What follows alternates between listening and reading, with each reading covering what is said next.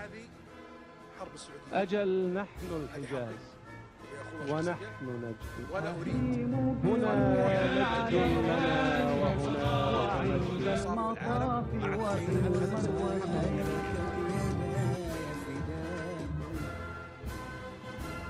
ولأنت يا وطني العظيم منارة في راحتيك حضارة الأجيال لا ينتمي لك من يخون ولاءه إن الولاء شهادة الأبطال يا قبلة التاريخ يا بلد الهدى أقسمت أنك مضرب الأمثال.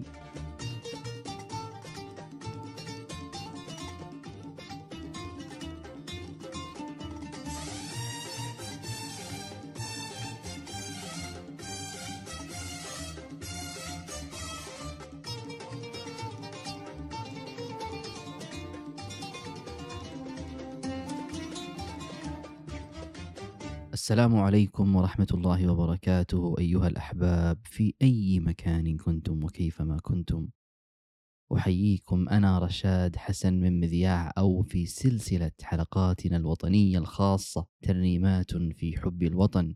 وفي ترنيمتنا الأولى بين العلا والمجد عرفنا معكم قصة السلام الملكي وتطوره ومراحل كتابة النشيد الوطني، ثم تتبعنا معانيه الفنية والإبداعية وقيمه وأثره في صناعة الهوية الوطنية في الجيل الناشئ، ثم استنبطنا منه المعاني الوطنية التي تفرد بها الشعر الوطني السعودي واختص بها عن غيره من الأشعار الوطنية في العالم، وكيف أصبح النشيد الوطني بمعانيه تلك هو الأصل الذي ترجع إليه كل القصائد الوطنية في الأدب السعودي وتنطلق منه. ولقاؤنا اليوم عن معنى عظيم في قصيدة وطنية ترنمت بالانتماء وعزفت على الحرف والنغم، فكل معنى فيها تضافر مع نغمته الحنونة في التعبير عن الانتماء للوطن، وصنعت لنا معزوفة خاصة تخلدت في ذاكرة الأجيال، وهي أغنية الوطن وملحمة الانتماء في أشهر قصائد الوطن المعروفة وطني الحبيب وهل أحب سواه. روحي وما ملكت يداي فداه وطني الحبيب وهل أحب سواه. إن غناء الوطن والتغني به ترنيمة متجذرة في طبيعة العربي في شبه الجزيرة العربية منذ فجر التاريخ، غناء بمفهومه اللغوي الذي يتلاعب فيه المغني بطبقاته الصوتية حين الشدو أو الترنم، وقد تبدى هذا التغني بالقصائد الوطنية تارة عبر الحداء في الترحال أو السفر، وتارة في صورة الأهازيج التي تغنى في حضرة التجمعات القبلية للتباهي والتفاخر بالأمجاد والمحامد ولتعزيز الأنا الجمعية، أو التي يهزج بها في الحروب لشحذ العزائم واستثارة الهمم وتعزيز الانتماء للجماعة، ثم تطورت حتى داخلتها الموسيقى شيئا فشيئا، وأصبحت هذه القصائد المغناة مواد أصيلة في المحافل الوطنية والمناسبات القبلية، فتتباهى كل قبيلة بموطنها القبلي الصغير وانتمائها إليه. ولكن بعد توحيد البلاد أصبحت قلبا واحدا وفما واحدا، قصيدة حب واحدة، لحن انتماء واحد، وأغنية عشق واحدة تنطق بها الأرض لتسمع أرجاء الكون ملحمة الوطن السعودي الكبرى هاتفة. وطن الذي قد عشت تحت سمائه وهو الذي قد عشت فوق رضاه. تبدأ حكاية قصيدتنا هذه قبل ما يربو على 60 عام تقريبا، في زمن كانت فيه الإذاعة السعودية الرسمية لا تبث إلا الأناشيد والابتهالات والأغنيات العربية الشهيرة في وقتها، ولم يكن هناك موسيقى سعودية خاصة تبث عبر أثير الإذاعة أو معزوفات. كان السلام الملكي عام 1946 ميلادية أول عمل موسيقي مدون وضع للفرقة العسكرية، أما الأغاني الوطنية السعودية فلم تعرفها الإذاعة حينها، إلى أن عرضت قصيدة مؤتلفة من 25 بيتا اختلف حتى في نسبتها، فمنهم من ينسبها للمهندس الدكتور مصطفى بليلة، ومنهم من ينسبها إلى الممثل والفنان القدير حسن دردير. عرضت هذه القصيدة على الفنان القدير الكبير طلال مداح وأعجب بها، ولحنت ثم سجلت في استديوهات جدة عام 1381 هجرية بالمشاركة مع فرقة النجوم بقيادة محمد امين يحيى، وكان من بينهم الموسيقار الفنان سراج عمر. وبإذاعتها في ذلك الوقت كانت أول أغنية وطنية سعودية في تاريخ المملكة العربية السعودية تبث في الإذاعة. وطني الذي قد عشت تحت سمائه، وهو الذي قد عشت فوق رضاه.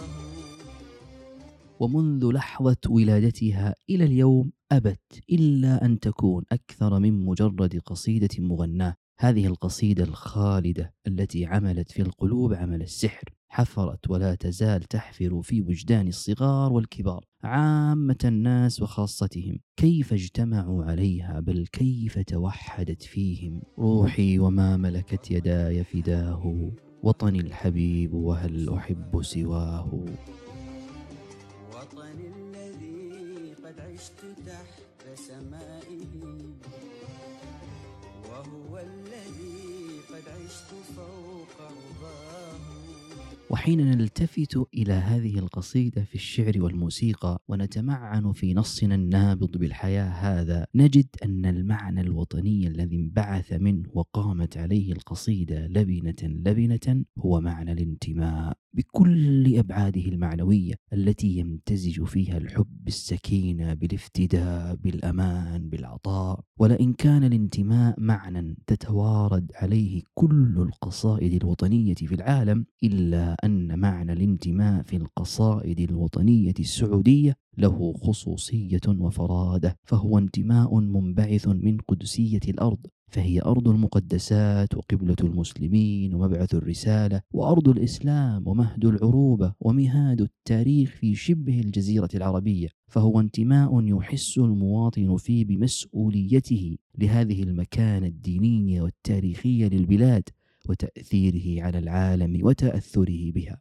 وهكذا بنيت هذه القصيدة في معناها على الانتماء الذي يتضوع حبا واستقرارا وروحانية وبذلة. وبنيت الموسيقى على مقام البيات الذي يتهادى حنانا وعمقا وعاطفة واتساعا، وبذلك ينسجم ويتناغم الأصل المعنوي الذي قام عليه النص الانتماء مع الأساس الموسيقي الذي بنيت عليه الموسيقى البيات. والدخول الموسيقي القوي والحاد والمندفع إلى مطلع الأغنية.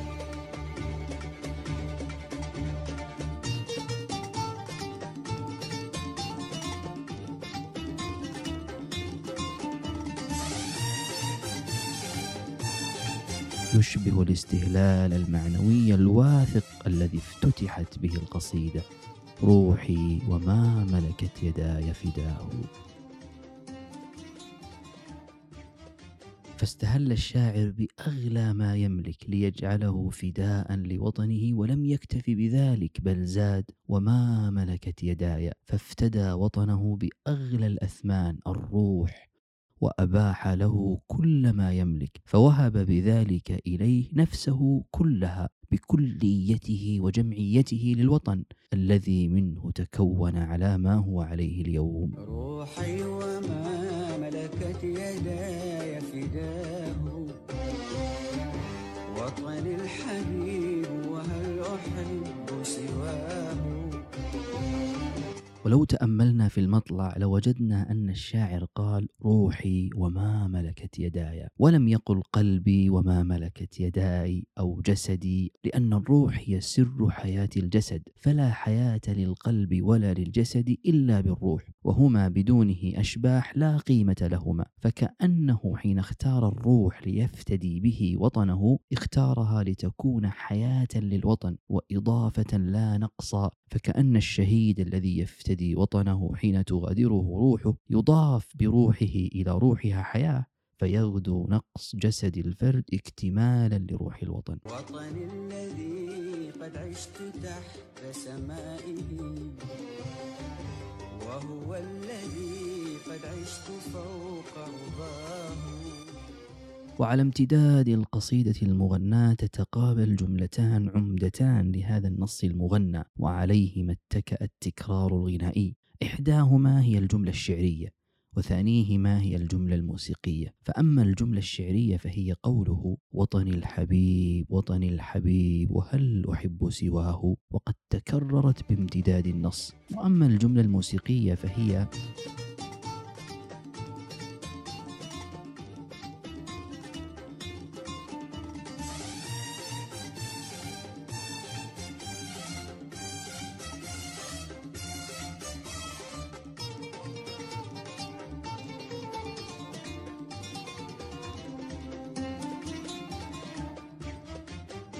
تكررت في معظم دقائق الأغنية حتى الدقيقة السادسة. وقد كان يعاقب بين هاتين الجملتين، ففي الوقت الذي تنساب فيه الجملة الشعرية وطني الحبيب ندية هادئة مفعمة بالاستقرار والثقة والسكينة والاطمئنان والهناء والحب، تعقبها الجملة الموسيقية مندفعة حادة متباينة سريعة. فتجد الجملة الموسيقية حادة قوية تدخل إلى مقطع الغناء مندفعة دفعة، ثم حركة الإيقاع الموسيقي والعزف متباينة متعاكسة تتحرك في اتجاهات مختلفة في الوقت نفسه، حركة سريعة خاطفة ومتقلبة أيضا. بل إذا تأملنا هذه الجملة الموسيقية من اتجاهات الإيقاع وحركتها وجدناها تنقسم إلى 4 مقاطع إيقاعية. ففي الوقت الذي تنساب فيه الجملة الشعرية في الإيقاع الغنائي هادئة مستقرة واثقة آمنة، وكأنها تمثل فكرة سكينة النفس بالرخاء ويسر العيش الذي تجعل الشاعر مستكنا حالما. تندفع عقبه الجملة الموسيقية على الهيئة التي بيناها،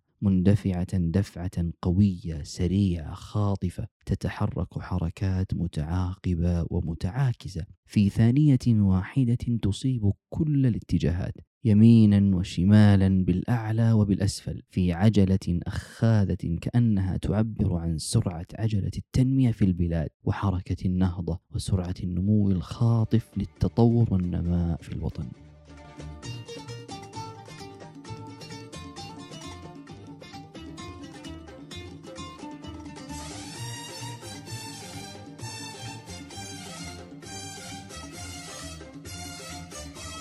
كانت هذه الجملة الموسيقية تتخلل سكتات المغني على مستوى النص الغنائي لتملأ الفراغ الصامت بالإيقاعات السريعة التي كأنها تتحدث عن عجلة التنمية المتسارعة في البلاد. وهكذا شاركت الجملة الموسيقية في الحديث عن نهضة الوطن من خلال البعد الموسيقي فقط بمعزل عن النص الشعري. فالنص الشعري كله عن معاني الحب والانتماء وأبعاد ذلك المعنى، وأما النص الموسيقي فقد جاء مكملا لهذا البعد ولهذا المعنى الشعري من خلال البعد الموسيقي بالحديث الإيقاع عن النهضة المتسارعة وسرعة التطور والنمو والتقدم. فالنص الشعري كأنه حديث الانتماء، والنص الموسيقي كأنه حديث النهضة وسرعة عجلة التنمية الوطنية. وبهذا نجد أن النص الشعري ينطلق من حركة المشاعر في القلب، بينما النص الموسيقي ينطلق من سرعة عجلة الحياة والتقدم على الأرض، وكأن نهضة الوطن لا تقوم إلا بالحب والانتماء والولاء.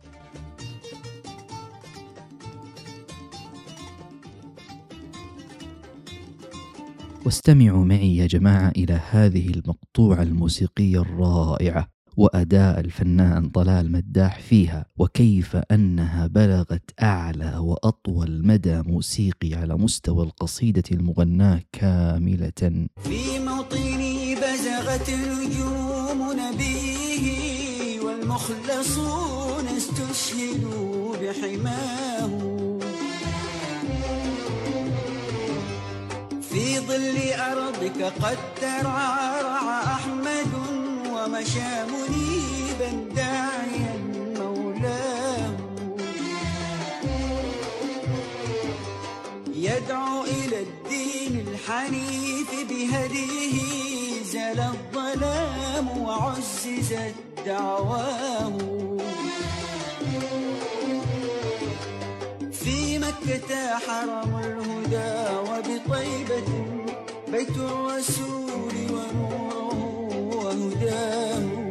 وفيه يتصاعد الشاعر من مقام البيات الهادئ المستقر إلى مقام الرست المرتفع والحاد، فيبلغ بهما أقصى مدى. وهذا التصاعد كان من فرط اعتداد الشاعر وامتلائه وافتخاره بخصوصية الانتماء لهذا الوطن، فهو انتماء متفرد مخصوص لأرض متفردة مخصوصة، فأداه بالموسيقى بمستوى متفرد مخصوص لخصوصية هذه القيمة. فهذه الأرض هي موطن القداسات ومنبع الرسالة ومبعث النبوة ومهد النبي صلى الله عليه وسلم والدفاع عن الإسلام، ومن هذه الأرض انتشر الإسلام إلى العالم كله. وفيه موطن الإيمان الخالد في الحرمين الشريفين وموطن الرسول الكريم صلى الله عليه وسلم.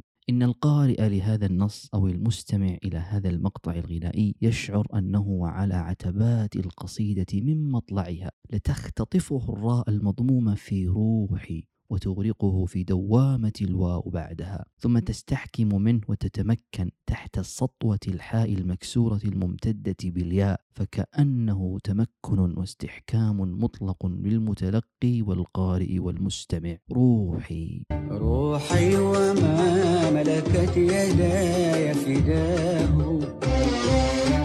ثم يحكم الشاعر الموسيقي قبضته على المتلقي باستدعاء الذكريات وأيام الطفولة، فيستثير الشجن والحنين إلى الحياة الخالية وملاعبها وإيقاعها على النفس. وأجد أن كلمة الطفولة هنا شعرية شجية قائمة بذاتها في هذا المقطع، ومن مواطن الشعرية الجذرية على مستوى النص الشعري الغنائي، والتي اتكأ عليها الشاعر للتمكن من المتلقي وغمره بالشعور. منذ الطفولة قد عشقت ربوعه،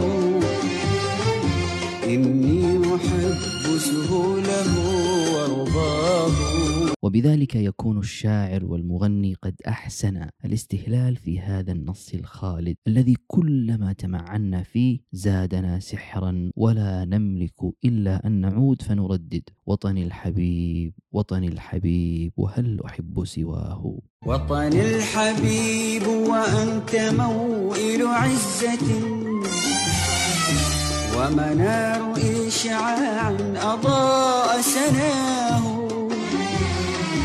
وطن الحبيب وأنت موئل عزة، ومنار إشعاع أضاء سناه. في كل لمحة بارق أدعو له، في ظل حان عطرت ذكراه. وطن الحبيب وطن الحبيب وهل أحب سواه. وأما المعاني الوطنية الأربع المبثوثة في الشعر السعودي والمستقاة من نشيدنا الوطني، وهي الحديث عن المقدسات ومركزية الحضور والمكانة والقوة والمهابة، والذود عن حياض الوطن والرد عنه، وخامسها توحيد البلاد وما اتصل به من معان وأثره في شعر الوطن وأدبه، فسنتحدث عنها إن شاء الله ونترنم بمعزوفتها مع ترنيمتنا القادمة في الأسبوع المقبل إن شاء الله، فكونوا بالقرب أيها الأحبة. أجل نحن الحجاز ونحن نجد، هنا نجد لنا وهنا مطافي وفي الوطن.